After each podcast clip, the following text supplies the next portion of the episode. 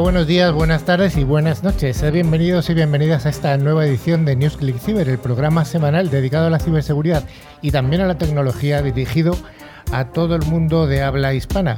Desde ya hace más de tres años ofrecemos un programa no solamente para España, sino también para Latinoamérica, en el que profesionales del sector acercamos nuestra realidad desde distintos puntos de vista.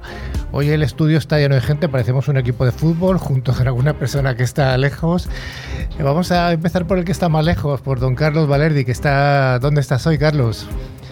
¿Qué tal? Buenas tardes a todos. Bueno, hoy me encuentran en Portugal, en la ciudad de Fundao. Bueno, en Portugal, pero con unas eh, palmeras por detrás que creo que son Unas virtuales. playitas, sí, sí, sí, Bueno, bueno. Tenemos también a mi extrema izquierda a don Agustín Valencia. ¿Qué tal? Tardes, Carlos. Muy bien. A la menos extrema izquierda a don Rafa Tortajada. ¿Qué tal, Carlos? Tenemos a mi centro izquierda a don Javier Moduar, que es el invitado que estará al final. Hola, Javi. Hola, muy buenas a todos y muchas gracias por invitarme de nuevo. La tercera vez, ¿eh? La tercera. Eso es porque te ha gustado. Sí, sí, seguro. A mi centro derecha tenemos a don Carlos, que vienes de Ravenloop. De Ravenloop, correcto. Eh, muchísimas gracias por invitarnos y bueno, vamos a compartir nuestra experiencia hoy en este programa. Carlos Alberca y Daniel González, que vienes también de Ravenloop. Efectivamente, sí. Muchísimas gracias por la invitación y vamos a ver si podemos comentar algo. Van a contar algo muy interesante de una CV. Estas CVs que siempre contamos que nos, eh, que nos metemos ahí líos con los números, van a contarnos ellos algo. Y finalmente a la extrema, extrema derecha, en este caso, a don Javier Echanizola. Javi. Muy buenas tardes, compañeros. Aquí estamos para cerrar esta temporada, ¿no? Para cerrar esta temporada, tú bien dices, porque hoy es el último programa de la temporada. Acabamos hoy esta temporada que empezamos en enero. Sabéis que cada año hacemos dos temporadas, una de enero hasta agosto y otra que empezaremos en septiembre hasta diciembre. Así que con esto ya damos por finalizada esta temporada. Finalmente os doy yo las gracias por seguir al otro lado. Soy Carlos Lillo y junto con el mago de los potenciómetros, con don Pedro al otro lado de la pecera, os esperamos que nos acompañe durante los 50 minutos que nos llevan hasta el final del programa. Durante toda la semana nos podéis seguir a través de las redes sociales o de nuestro email info@clickciber.com. Además, tenemos una web con interesantes contenidos, clickciber.com. También les recordamos que podéis acceder a todos los programas anteriores a través de nuestros podcasts disponibles en Spotify, Evox, TuneIn o cualquier otra plataforma. Para ello, solo tenéis que buscar la palabra clave Click Ciber. Javi, ¿qué vamos a tener en el programa de hoy? Pues mira, hoy tendremos nuestras noticias de ciberseguridad, Yupi, ciberpíldoras, monográficos y nuestros invitados, Daniel y Carlos Ravenloop, que nos van a contar el famoso CB. Y también por otro lado, A Javier Modúvar de Engecom. Bueno, está. pues vamos a ir con ese primer bloque, el bloque de noticias de ciberseguridad.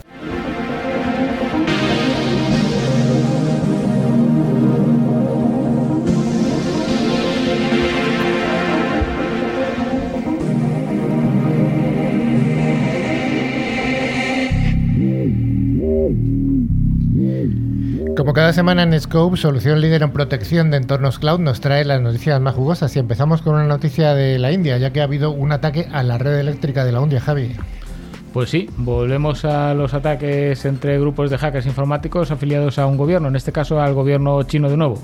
Se cree que el grupo Redeco tiene como objetivo la red eléctrica de la India desde principios de este año. También ha habido ciberataques dirigidos al sector de transporte de la India. Sí, cuatro de los cinco centros regionales de la India que ayudan a supervisar las funciones críticas de gestión de la carga de electricidad del país se han enfrentado a ciberataques en los últimos meses. Según comenta el ministro de Energía, Raj Kumar Singh, se han tomado las medidas de protección ya necesarias. Eh, La verdad es que la red está bajo ataque constante. Se habla de 30 eventos reportados diariamente, orígenes China, Singapur, Rusia y, y resto desde antiguos de la Unión Soviética, por decirlo de alguna manera. Siempre están por aquí estos pululando, ¿eh? Sí, hay los, los- los habituales, ¿verdad? los habituales. Eh, todos los han agrupado dentro de lo que es la campaña Red Eco y se habla de posibilidades de apagones generalizados. Aquí se mezcla además con una red que tampoco es que esté en muy, muy buenas condiciones, con lo que la, la duda queda siempre ahí. Entonces, bueno, pues se, se habla de ciberdelincuentes chinos. Dice el gobierno que no llegaron a lograr entrar, no lograron entrar en el sistema, que no ha habido violación de datos y eh, ese es el reporte oficial. Pues sí, se produjo un, incidente de corte de energía en Mumbai el 12 de octubre de 2020 y aunque el comité que, ha hecho el, informe eh, no observó ninguna evidencia concluyente para atribuir el ataque a un, a un ciberataque, el New York Times, en un informe realizado a principios de año, sí que vincula el fallo de la red de, eh, este, eh, la red de Mumbai con ciberataques chinos. China, por su parte, pues por supuesto que ha dicho, pues ha refutado a la acusación como rumores y calumnias. No me lo puedo creer, Rafa. me estás engañando. Ha sido tú, Javi. He sido yo, vamos, ¿cómo lo sabes? El equipo de respuesta a emergencias informáticas de la India, que coordina los esfuerzos en temas de ciberseguridad, emitió una alerta el 19 de noviembre de 2020 sobre la amenaza de un malware llamado Sadupad en algunos centros de control de Posoku. El Centro Nacional de Protección de Infraestructuras de Informática Crítica, que supervisa las operaciones de ciberseguridad de la India en sectores críticos, dio la alarma el 12 de febrero de este año sobre Rezeco. Pues sí, por su parte, el Ministerio de Energía eh, ha establecido seis equipos de respuesta a emergencias informáticas, lo que es un CER, para operaciones de red, eh, térmica y hidroeléctrica, distribuciones de electricidad, transmisión y energías renovables. Eh, no ha pasado nada, pero hemos hecho muchas cosas, ¿verdad? Entonces, eh, bueno, eh, hay un montón de acciones también de, formación a gran escala para identificar ciberataques. Si no lo sabes identificar, pues tampoco ha pasado nada, ¿verdad? Entonces, bueno, se habla de alto perfil de los ataques en el sector energético, que también incluyen la central nuclear de Kundakulam. Tampoco es la mejor en indicadores que hay en el mundo. No. Eso digo yo la empresa de Terry Limited y la empresa de West Bengal State Electricity Distribution, eh, que han informado de varias vulnerabilidades en los servicios públicos de energía de los estados.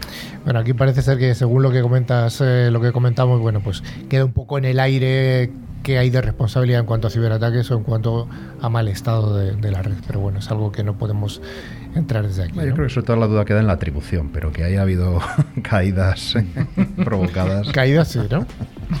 El operador del puerto de Sudáfrica ha declarado un ataque cibernético, Rafa. Pues sí, Transnet, la empresa de puertos y ferrocarriles de carga estatal de Sudáfrica, declaró problemas de fuerza mayor en las principales terminales de contenedores del país, debido a interrupciones causadas por un ciberataque el 22 de julio. Pues sí, Rafa, afectó a los puertos de Durban, Nakura, Port Elizabeth y Ciudad del Cabo, según un aviso que Transnet envió a los clientes el lunes. Transnet, incluyendo Transnet Port Terminals, experimentó un ataque un acto de ciberataque, intrusión de seguridad y sabotaje. Los investigadores están determinando actualmente la fuente exacta de la causa del compromiso y el alcance de la violación o sabotaje de la seguridad de los datos. En un comunicado emitido el martes, la compañía dijo que ha logrado un progreso significativo en la restauración de sus sistemas informáticos, la mayoría de los cuales estaban en funcionamiento el pasado lunes y que una fuerza mayor pues, ha hecho que se levantará pronto. Se espera que algunas aplicaciones continúen ejecutándose lentamente durante los próximos días mientras continúa el monitoreo. Todos los sistemas operativos se recuperarán de manera escalonada para minimizar más riesgos y interrupciones, dijo la compañía. Las terminales se están atracando embarcaciones según lo planeado y facilitando las operaciones de carga y descarga con las nuevas navieras. Claro, se habla de fuerza mayor, que es un concepto del que se habla en los medios de comunicación, pero es un concepto legal eh, que se entiende que es incontrolable, imprevisto y por lo tanto libera a la empresa de sus, sus cumplimientos y obligaciones contractuales. Otra cosa es que eso eh, se determine si uno no ha contenido sus, medidas de seguridad, ¿verdad?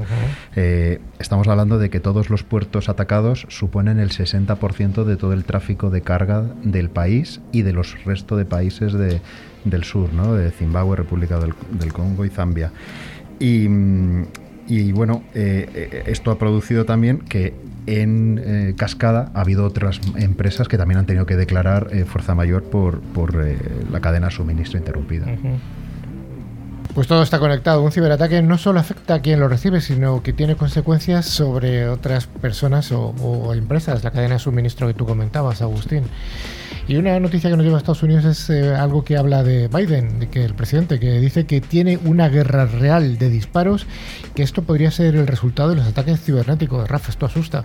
joder, asusta mucho porque vamos, es que pues el presidente Joe Biden eh, advirtió el martes que si Estados Unidos termina en una guerra real de disparos, o sea, de guerra real, con una gran potencia, podría ser el resultado de un ciberataque significativo en el país, destacando lo que Washington ve como amenazas crecientes planteadas tanto por Rusia como por China.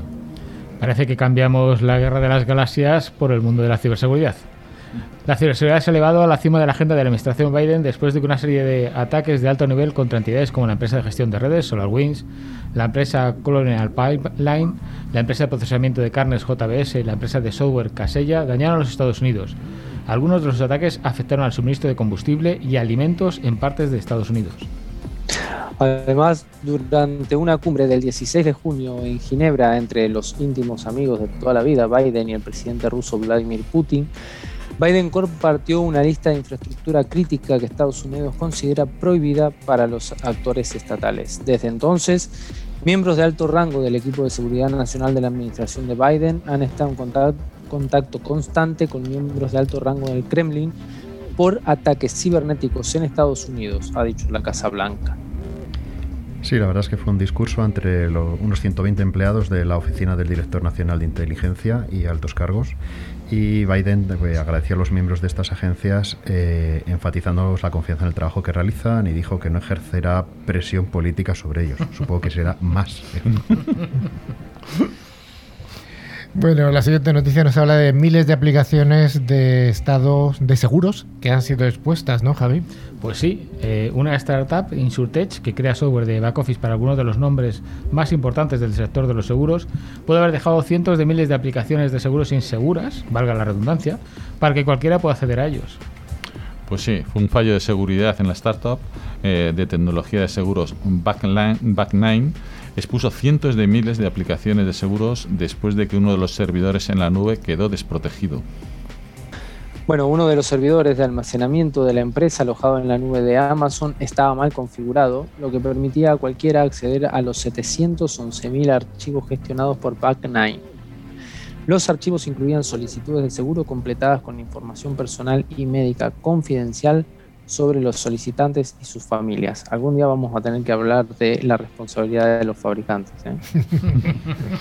y de las malas configuraciones de la nube, ¿verdad? Y de las malas compañías. y de las malas políticas. y de tantas cosas. Y de tantas malas, ¿verdad? Bueno, el caso es que la, información potencialmente filtrada incluye nombres completos de los solicitantes, direcciones, números de teléfono, números de seguro social, diagnósticos médicos, historiales de medicamentos, resultados de análisis y laboratorio, así como cuestionarios completos sobre la, la salud del solicitante. Algunas de las aplicaciones también tenían números de licencia de conducir, pero como allí no hay GDPR. es verdad. Bueno, Agustín, además de los archivos personales, también contenía imágenes de firmas de personas y otros archivos internos de Back9. Los documentos expuestos datan desde 2015, ahí queda nada. Ninguno de los datos estaba cifrado, totalmente seguro. Pues sí.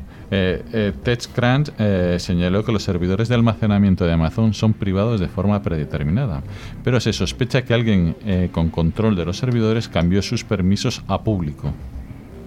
Sí, la clásica, Rafa, echarle la culpa al otro, ¿no?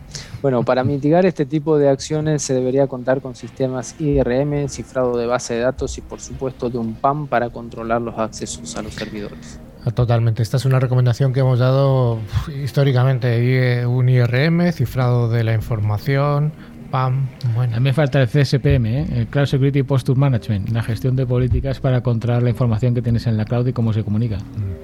Buen apunte, buen apunte. Detectan un uso de malware en Discord, la popular app de chateo, Agustín. Sí, es que Discord es de las aplicaciones ahora mismo más, más usadas para el chat de texto, voz y vídeo, usada además para hacerlo en paralelo mientras se juega y es víctima de un malware que es capaz de instalar troyanos vía acceso remoto. Eh, yo hablo contigo y dale clic, dale clic, ¿verdad? Un grupo de investigadores de Sophos ha descubierto un aumento masivo en el número de detecciones de malware en comparación con el año anterior. En el informe que ha publicado Sophos se estima un crecimiento de hasta 140 veces.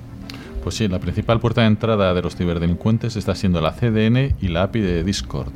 El primero se está usando para el almacenaje de malware, mientras que el segundo se está usando para filtrar los datos robados y facilitar los canales de command and control. Javi, ¿pero qué es esto de Discord? Pues mira, Discord es la aplicación favorita de mensajería instantánea para usuarios de PC y consolas, sobre todo gamers, contando con un tráfico enorme, la verdad. Se puede chatear usando voz IP, vídeo, chat por texto. Muchos de ellos son niños cuyo conocimiento de informática son bajos o nulos y, esto lo hace especialmente sensible, ¿no? Sí, además, según el informe de Sophos, se han detectado más de 9.500 URL maliciosas en la CDN de Discord solo durante el mes de abril. En meses sucesivos, esta cifra se ha disparado hasta las 17.000 URL. La raíz del problema se encuentra en los servidores de Discord, que son máquinas virtuales Google Cloud Elixir Erlang con Cloudflare. Al ser de carácter abierto, pues cualquiera puede entrar y hacer o deshacer a su antojo. Pues hasta aquí las noticias que hemos tenido de todo en la Viña del Señor y hasta hemos tenido noticias de nuestros países preferidos, ¿no? De los que siempre faltan. De los que siempre faltan. La siguiente noticia es ya en septiembre. La ciberseguridad es uno de los sectores más pujantes de las tecnologías de la información. Si te interesa estar al día de los ciberataques y de cómo defendernos, escucha cada semana a Carlos Lillo y su equipo de expertos en NewsClick Ciber.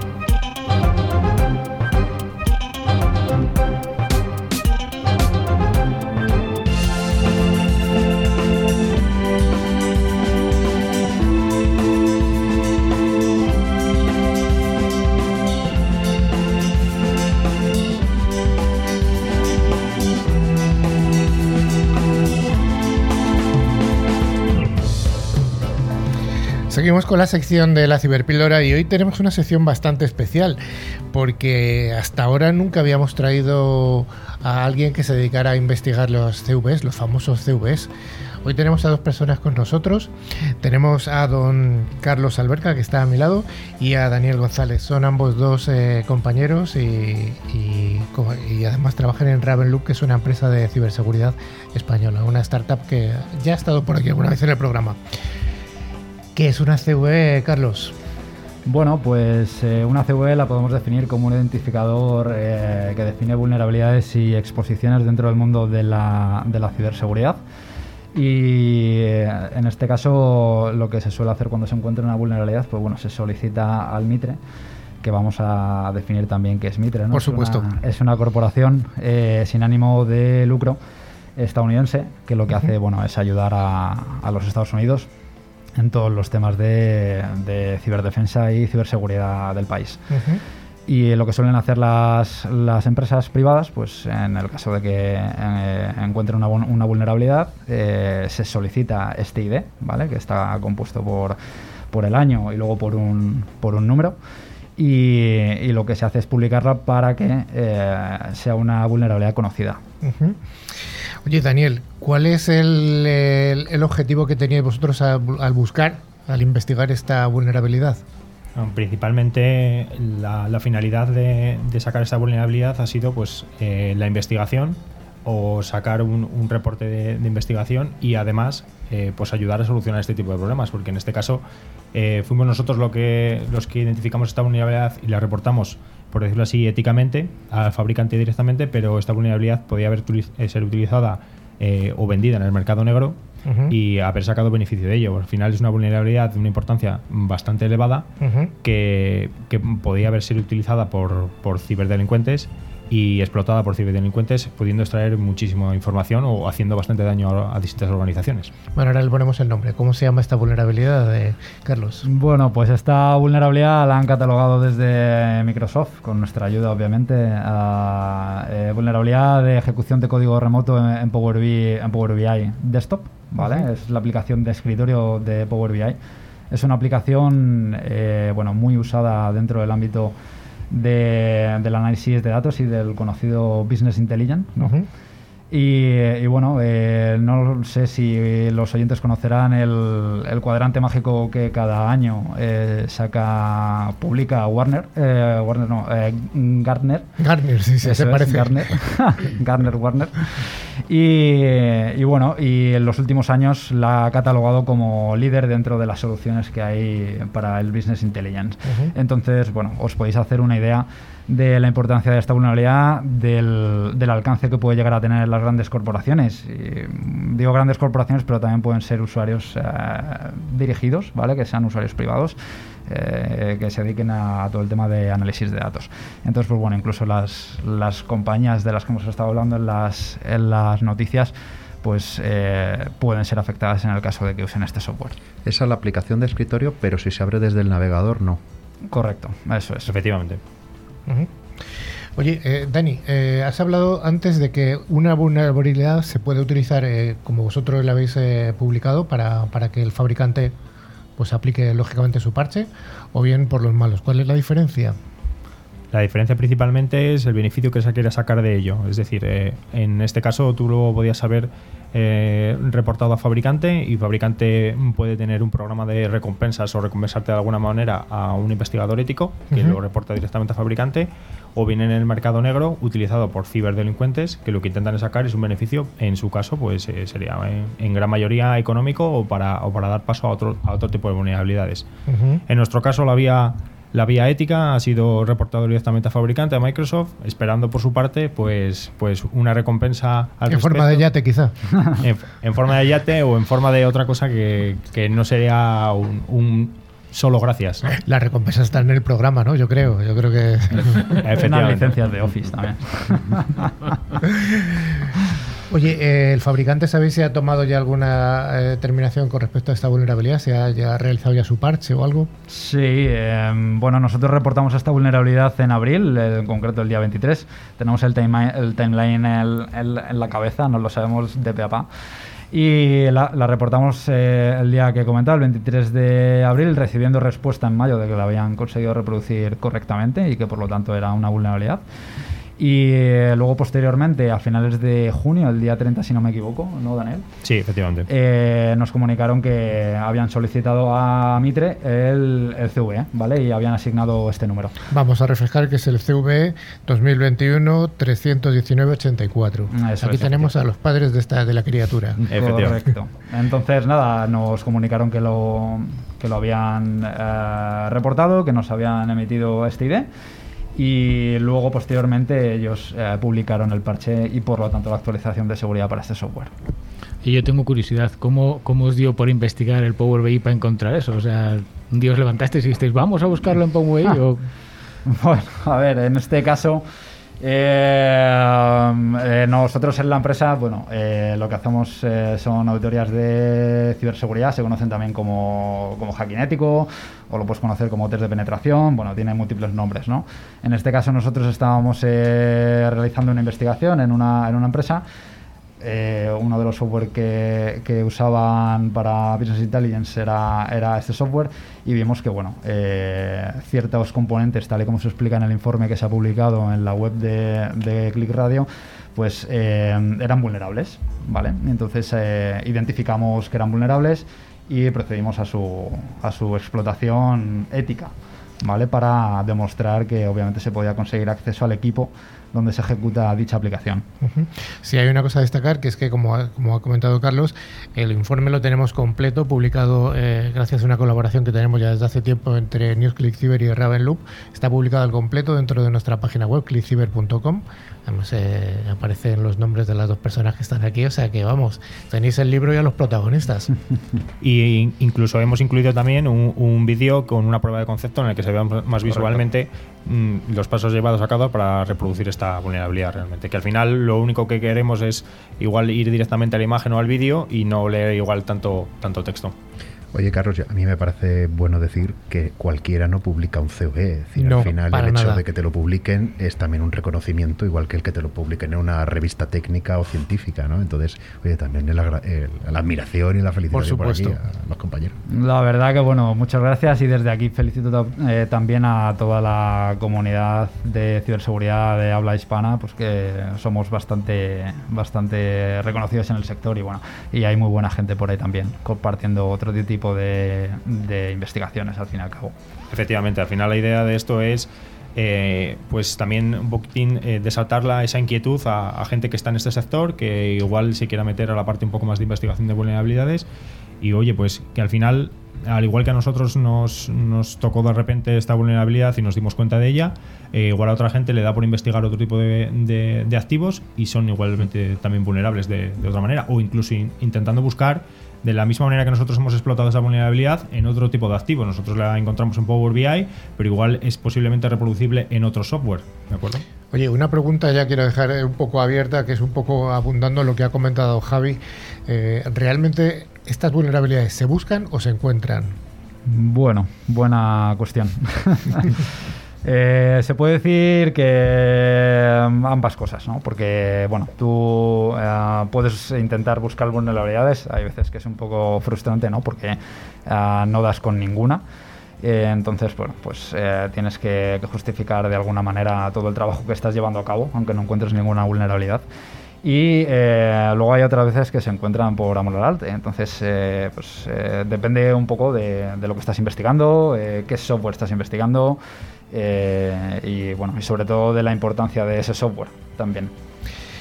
Pues os damos las gracias y la enhorabuena eh, por haber, lo primero, por haber encontrado esto, además por haberlo publicado en, nuestro medio y sobre todo por estar compartiéndolo con nosotros. Es un, orgullo y de verdad que enhorabuena a los dos. Muchísimas, gracias. Muchísimas gracias. Carlos Alberca y Daniel González de Raven Lupo.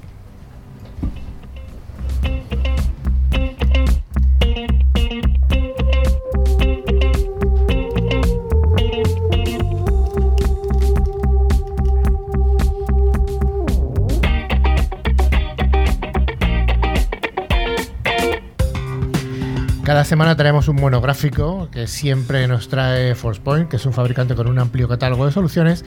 Y en esta ocasión, para acabar la temporada, hemos decidido que el monográfico sea un debate abierto más o menos abierto, semicerrado, vamos a decirlo, ¿no? Entre todos nuestros contertulios, a los que invitamos si se quieren intervenir, eh, unir también, por supuesto, que las tres personas que nos acompañan hoy en el estudio. Vamos a hablar un poco de qué ha sido de la ciberseguridad en lo que va de año en el 2021. Y voy a dejar aquí en la mesa eh, un, par de conceptos y el que quiera, pues allá él. Incremento de, de, ransomware. Estamos hablando montones de veces de noticias de que esto está aumentando. ¿Realmente es una epidemia? Pues mira, Carlos, yo no opino que sea una epidemia. Yo creo que al final se ha montado un negociazo, y digo negociazo con mayúsculas, negrita, subrayada y como lo quieras poner. Donde al final lo que se ha visto es que hay una rentabilidad muy gorda, no se pagan impuestos de hecho. a los hechos me remito, ¿no? No pagan impuestos y, encima sale muy barato. Y encima es un software as a service, o sea, es que generan el software, lo dejan en la red y mira, si pillo algo, eso que voy pescando, ¿no? No, es que además eh, hasta desgraba. lo, que te lo que te gastas te lo quitas tú de tu, como un coste. Pero eso es verdad. Sí, sí, hay un debate ético. Si, oye, si es un, un coste que me ha sobrevenido, debería entonces ir a mi cuenta de pérdidas y beneficios y por lo tanto minorarme los impuestos que pago. Don Carlos, ¿tú qué opinas? ¿Que esto debería desgrabarse o que no? Bueno, yo creo que no, ¿no? Yo creo que habría que hacerse cargo de, las cosas que uno hace. A ver, es un tema, yo creo que también va muy de la mano de, otras cosas que estamos viendo, ¿no? Que también hay más publicidad. Y la tarea, no porque estemos todos aquí, pero la tarea que estamos haciendo nosotros de comunicar, yo creo que es importante y deja de manifiesto cosas que hasta hace unos pocos años, la verdad que era el que estaba en el mundillo se enteraba y el que no no, nunca se enteraba de lo que pasaba. Esto es como que también estamos tratando de masificar un poco el mensaje y eso lo hace más amplio. ¿no? Javi, ¿quieres dar tu opinión? Sí, yo creo que eh, totalmente de acuerdo, esto es un negociazo ¿eh? y, va a ir a más, ¿eh? va a ir a más y, no, no, hay que declarar, no hay que, hacer un esto, con lo cual el problema no es, no es que vaya más, sino el problema es que cada vez hay obtienen más dinero. Obtiene, más, dinero, con la, recompensa es mayor. Sí, de hecho, bueno, para eh, comentar algo más sobre este negocio, eh, tal y como han comentado todos los contertulios aquí, que es, es un negocio en toda regla, en la Darknet eh, bueno, se pueden encontrar diversos foros eh, donde eh, se vende como ransomware as a service, en el que tú puedes colaborar, de hecho te pagan por distribuir ese tipo de software. ¿vale? En este caso, bueno, se puede distribuir de, de, múltiples maneras, se puede distribuir incluso con la vulnerabilidad que nosotros hemos encontrado, ¿vale? pero hay muchas maneras, mucho más sencillas incluso para, para poder atacar a compañías. y que además ya no estamos hablando del típico ataque dirigido. decir, claro que los hay dirigidos, hemos hablado de Colonial Pipeline en el que están un tiempo dentro hasta que al final consiguen la forma de hacer daño, pero ya empezamos a hablar de virus eh, en, su misma esencia biológica, es decir, van a atacar donde encuentren la puerta abierta, ya no hace falta el esquema básico de exploración, explotación, command and control, no, no, no, no, te entro y te cifro y te sale el pantallazo y ya verás tú si haces el pago o no. Una cosa, ¿vosotros habéis pensado cuánto hubiera valido vuestro CV en el mercado negro? Así solo por curiosidad. Déjales dormir. bueno, eh, no tengo idea.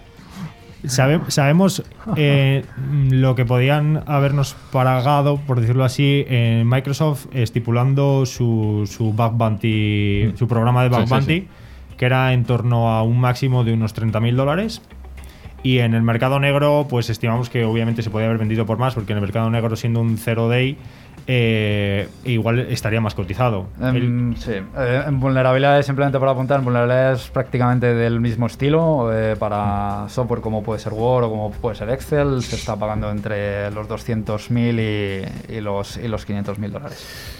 Bueno, yo, yo para deciros, Casella, eh, que es el último ataque este, ¿no? El grupo que ha hecho Casella, que curiosamente ha desaparecido, ¿no?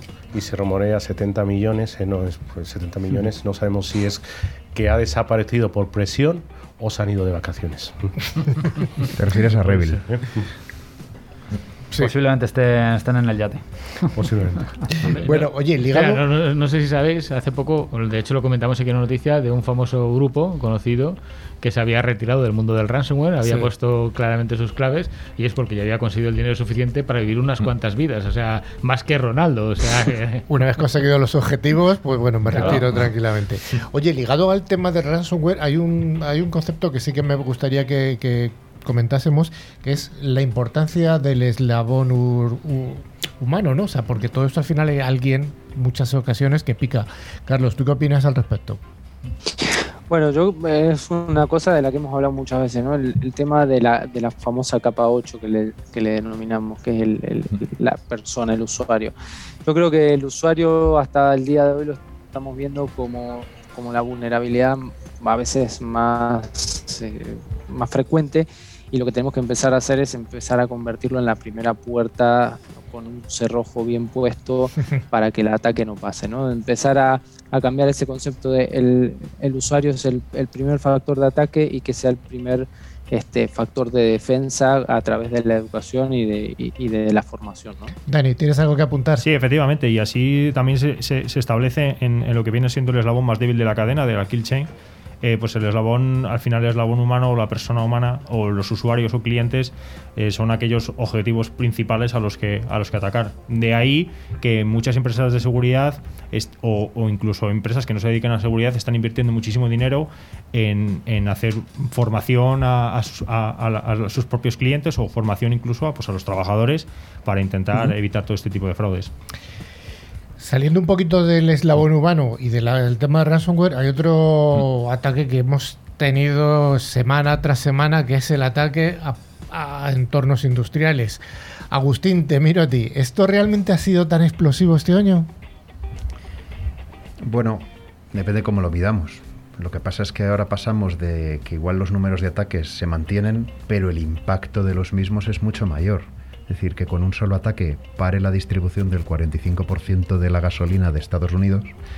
Eh, esto es como cuando a veces decimos, no, han parado 250.000 ataques. Oiga, pues no me he enterado. Pero con uno solo he parado la mitad del país.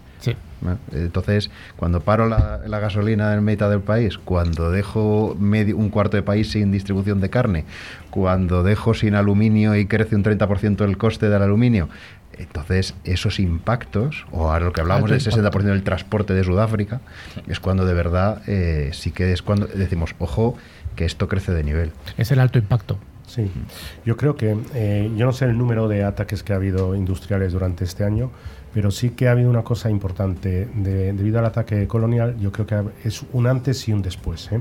Ha habido un cambio un cambio en la mentalidad de los países, en este concreto de Estados Unidos, presionando a, países que encubrían encubrían a los, a los eh, grupos delictivos que yo creo que a raíz de un ataque industrial, se puede decir industrial, ha habido un cambio radical en, la percepción.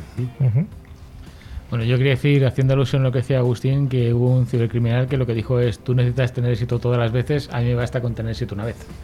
Y esa es la realidad, o sea, montamos la seguridad para intentar evitarlo todo, pero sabemos que todo no se puede hacer, con lo cual tienes que trabajar también en la resiliencia.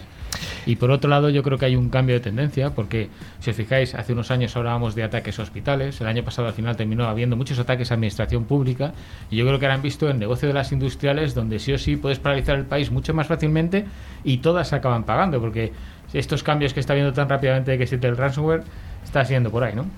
Y, enlazado con esto y con lo que dice Javier, eh, me parece sobre, todo muy interesante el concepto del rol de los países. Siempre vamos al concepto de la atribución, pero esto es como cuando hablaban de que la empresa privada tiene que poner todos los medios y diga, oiga, yo no puedo contra un bombardeo, me tiene que proteger el Estado. Pues en el mundo del ciberespacio es lo mismo, entre un chavalín que ataca o toda una agencia estatal la que ataca, el, el, volumen de, defensivo requiere que a mí me ayuden también desde esas instancias.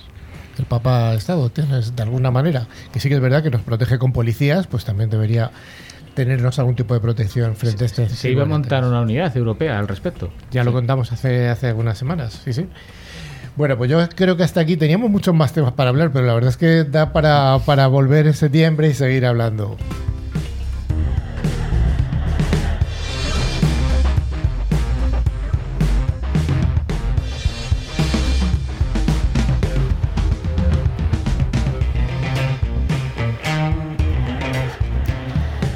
Comentábamos al principio, está con nosotros Javier Modúvar, que es el CEO de Ingecom, que es un mayorista que sabéis que ha estado eh, muchas veces en el programa, no solamente él, sino que ha estado, eh, digamos que presente. Y, bueno, pues hay una serie de preguntas que nos gustaría hacerte eh, como CEO de una empresa especializada en ciberseguridad. Oye, ¿cómo ves los distintos subsectores dentro de la ciberseguridad? Estoy hablando de pues no sé, el subsector que tiene que ver con el endpoint, con la parte del perímetro, con la parte de navegación web, con la parte de la ciberinteligencia, es que hay tantos. Bueno, eh, daría para, muchas horas, ¿no? Eh, bueno, en mi visión en, ese área es eh, siempre dividido, hay que minimizar, o si no te vuelves loco, ¿no? De cuántas partes hay. En cinco pilares, yo lo defino en cinco pilares, ¿no? Y, siempre lo defino como pensando como, si fuera malo, ¿qué haría? ¿no? Y si piensas, eh, te pones el otro lado, aciertas, ¿no? Con lo cual, se ha, mencionado aquí durante el programa, el primer pilar eh, sobre el cual basamos la tecnología nosotros es el humano, el humano, que es el primer vector de ataque, ¿no? Una vez que, el que han saltado la al humano buscan al dispositivo. ¿eh? En un dispositivo la gente piensa en, un portátil, no puede ser un, dispositivo móvil, puede ser eh, un dispositivo de IoT, es decir, un dispositivo. A través, con lo cual hay que buscar tecnología que proteja al dispositivo. A través del dispositivo eh, utilizan básicamente la infraestructura para llegar a otra parte de las empresas. Esa parte, con lo cual otro pilar es la infraestructura. Un cuarto pilar es la aplicación y por último, y está claro, va, buscan las llaves de la corona, que es el dato. ¿no? Con lo cual, cinco pilares, humano, eh, dispositivo, eh, infraestructura, eh, aplicación y dato. Alrededor de eso se monta mucho y da para, para muchos, muchos programas. Sí, desde luego. Oye, y hemos hablado someramente de la ciberinteligencia. ¿Cómo ves el subsector de la ciberinteligencia dentro de la ciberseguridad? ¿Está ya maduro el mercado para esto de ciberinteligencia o todavía estamos lejos? Que yo no le llamaría subsector de la ciberseguridad, yo lo diferenciaría. ¿eh? Una cosa es la ciberseguridad y otra la parte de la ciberinteligencia.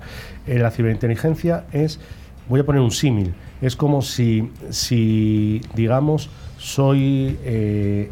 Eh, detengo al malo antes de que realice, el ataque. ¿no? La ciberinteligencia eh, básicamente se puede utilizar para prevenir ataques antes de que se produzcan. ¿eh? Que es difícil. Lo que estoy diciendo es ir a países que hemos mencionado y detenerles, ¿no? Pues a raíz de pues, lo que hemos dicho antes, de que los países se empiezan a involucrar, esto es más fácil, ¿eh? Pero la ciberinteligencia es saber que me van a atacar. Esto es un poco ir a la película de Minority Report, ¿no? Sí, sí. O sea, antes de que haya el, el delito, pararlo. Que, que conste que todas las empresas no están maduras para, para meterse en la parte de ciberinteligencia, ¿eh? Todavía. No. Todavía no. O sea, hay un a- hay empresas o hay sectores que, que están mucho más mucho más maduros para meterse en la parte de ciberinteligencia. ¿Y los estados serían un objetivo de este... Los estados desde, desde su nacimiento estaban en la, en la inteligencia y ahora en la ciberinteligencia. Lógicamente eh, tienen los mecanismos, los recursos para estar dentro del área de la ciberinteligencia. Y la ciberinteligencia no todo el mundo piensa en espía, no, no, no, no, no, es- no son espías. ¿eh? Es información, recopilación, análisis de esa información que recopilas. Ujú. Hace ya varios meses eh, tuvimos una entrevista contigo y con un colega tuyo de, otra empresa de, de ciberseguridad que estaba en Israel, que había llegado a una alianza entre GECOM y Multipoint. ¿Esto cómo evoluciona este tipo de alianzas entre empresas que están geográficamente, que son complementarias? Eh, bueno, como es, es difícil contestar a esa pregunta, ¿no? Porque a veces es como un matrimonio, ¿no? A veces sale bien y a veces sale mal, ¿no? Eh, yo creo que ¿Progresa adecuadamente el vuestro? Eh, sí, sí, sí, eh, eso es buena. Yo creo que, que en un momento determinado eh, lo primero que te- tienes que pensar es que la mentalidad de, en este caso, Multipoint, es una mentalidad un poco diferente a la nuestra. ¿no? Eh, ellos están en el embrión de muchas empresas de, de seguridad o de ciberseguridad y tienen un- una visión que varía, que es un poco diferente a nuestro. Pero digamos que eh, al último la estrategia comercial, técnica y en general de desarrollo de negocio es idéntico. ¿eh? El matrimonio está, está regresando. ¿Dónde estáis vosotros en GECOM? Eh, cubrimos exactamente España, Portugal e Italia. Y ellos cubren la parte de Israel, Grecia, Malta, Chipre, Rumanía y Middle East. ¿Mm? O sea, cubrís más o menos el Mediterráneo. El con algún- Mediterráneo, ¿eh? La- lo, lo que es el territorio de Trajano. ¿Mm? Nos queda, nos queda la otra parte, la otra orilla. ¿eh? ¿Mm? La, la otra orilla. Y la parte nórdica también, pero eso sería más adelante. Bueno, sí, pero eso ya no nos iríamos a Trajano, ¿eh? nos iríamos un poco más adelante. ¿eh? Yo con los vikingos del. Bueno, Carlos Magno quizá, ¿no? Sí, sí. Ahí meteríamos ahí, bueno. Oye, hay, hay- tenemos una, audi- una audiencia importante en, en Latinoamérica. Eh, tú estás presente en el sur de Europa, pero por tu experiencia, ¿cómo ves el estado de madurez de la ciberseguridad en, el sur de Europa, en tus territorios, España, Portugal e Italia, respecto a lo que nos encontramos en Latinoamérica? Bueno, más o menos es parecido. Lo que pasa que depende también eh, del país. Hay países que están mucho más maduros tecnológicamente eh, que otros países. No, no porque eh, vayan, sino tal vez por porque hay una un digamos un embrión de, de, de gente de recursos en Ujú. determinados países que han evolucionado. Hay, hay muchos que curiosamente eh, tienen técnicos muy buenos, eh, están, a- están con tecnologías cualquiera. Ten en cuenta que cualquier tecnología se compra en cualquier país, ¿no? Sí. Entonces, eh, una tecnología ni es buena ni es mala, es lo- la persona que la maneja por detrás. Por ¿eh? supuesto. Con lo cual, si, esa, si esos países tienen eh, ingenieros de ciberseguridad buena, están tan avanzados como nosotros. ¿eh? Ujú. O sea, eh, Lo que nos han contado los compañeros de Rappel Loop es que hay también bastantes investigadores en, en Latinoamérica. Sí, sí, hay, o sea, hay, que- hay países, por ejemplo, que están muy avanzados, Argentina, Chile, Colombia, México, eh, y entre otros. ¿eh?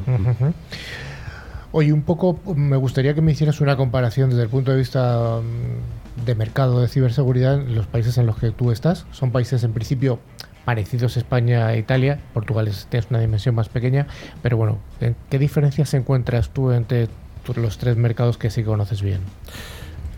Eh, la diferencia es a la hora de tomar decisiones ¿eh? de las empresas. ¿eh? Es A la curioso. hora de ¿eh? tomar decisiones. Sí, sí, sí. O sea, que son las personas al final. Sí, sí. y luego, ¿cómo se organiza un poco el mercado? eh? El mercado italiano es un poco diferente al mercado español. ¿eh?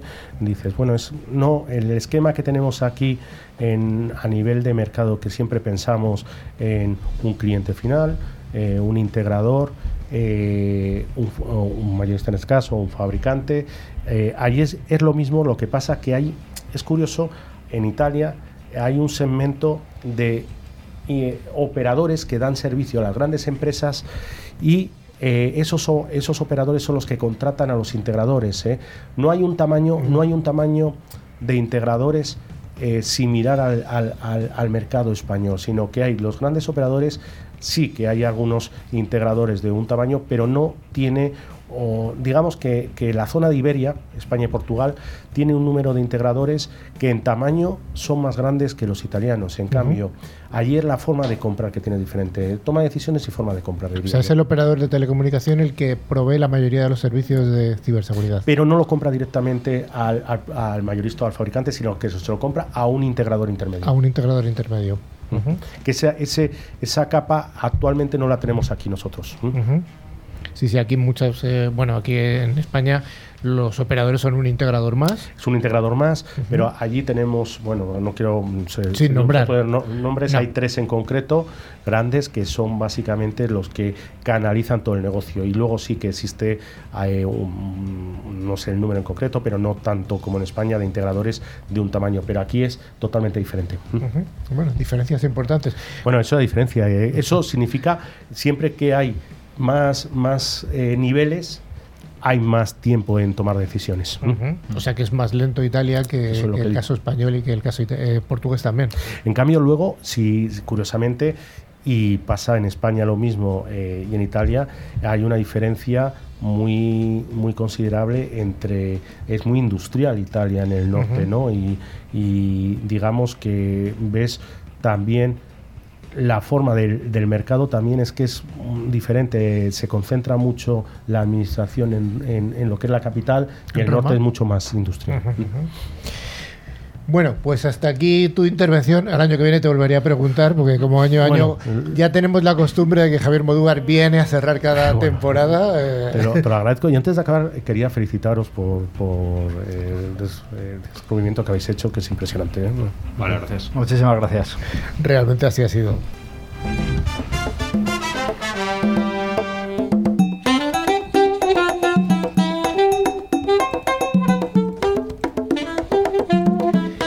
Cada semana Tren Micro, y esta ya es la última semana de la temporada, Tren Micro nos trae esta sección en la que nos facilita los premios, que son dos licencias de antivirus con calidad profesional, cada una de ellas válida para un año y para tres dispositivos.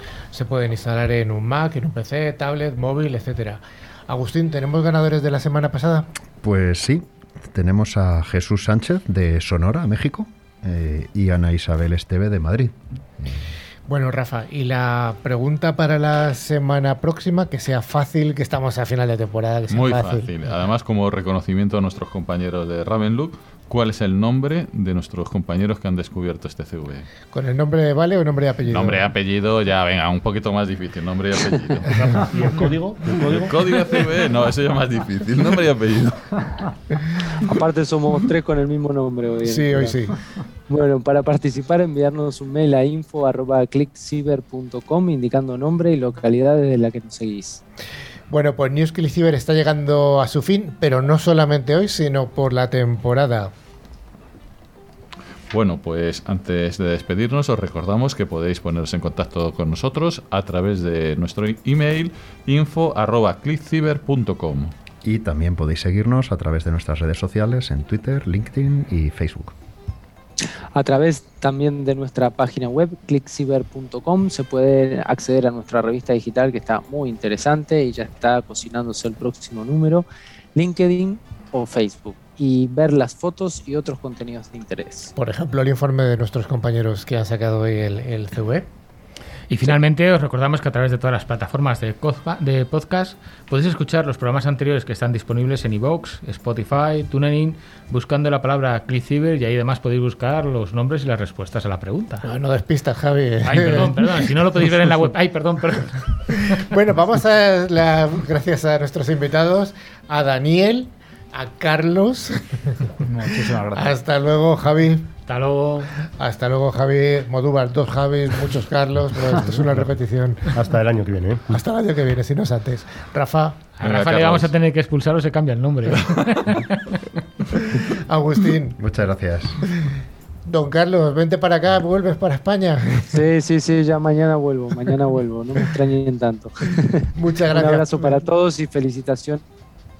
Muchas gracias Pedro por haber estado detrás de la pecera y recordad, cuatro semanas sin News Click Cyber, pero podéis escuchar los podcasts anteriores y leer nuestras revistas, así que hasta dentro de un mes. Chao. Muchas gracias. Chao.